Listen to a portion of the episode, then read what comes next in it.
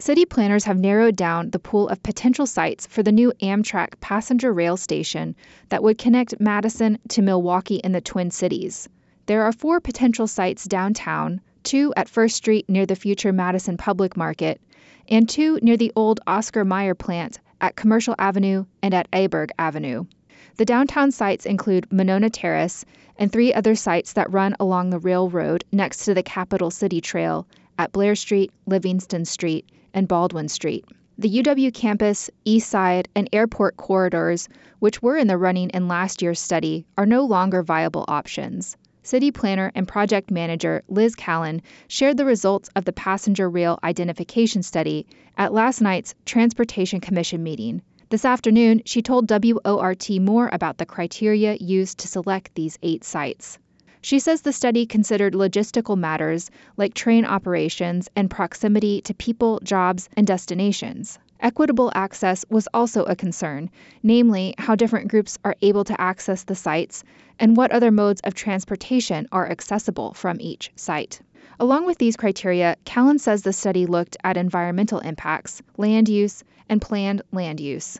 Callin says all eight sites have opportunities and challenges generally speaking, the sites that are located downtown tend to be stronger when it comes to proximity to people, jobs, and destinations. We think it'll be easier generally for people to get to the station who want to use it to get out of Madison. Um, and then also people who are coming to Madison, it will be easier for them to get to their final destination, whether that be a hotel, um, conference, you know maybe an entertainment venue so the downtown sites are stronger in that regard, but they're a little bit more tricky when it comes to rail operations. So the train would have to come in further into Madison, onto the isthmus, um, and then reverse directions back out. So it's a little bit more time consuming um, for some of the further out options near the future Madison Public Market and then up on the former Oscar Mayer site. Uh, those are a little bit easier from a rail operations perspective, um, but you know they don't quite have that proximity to as many people and as many of the popular destinations in Madison. In addition to meeting Madison's needs, the new train station will need to meet several standard requirements from Amtrak.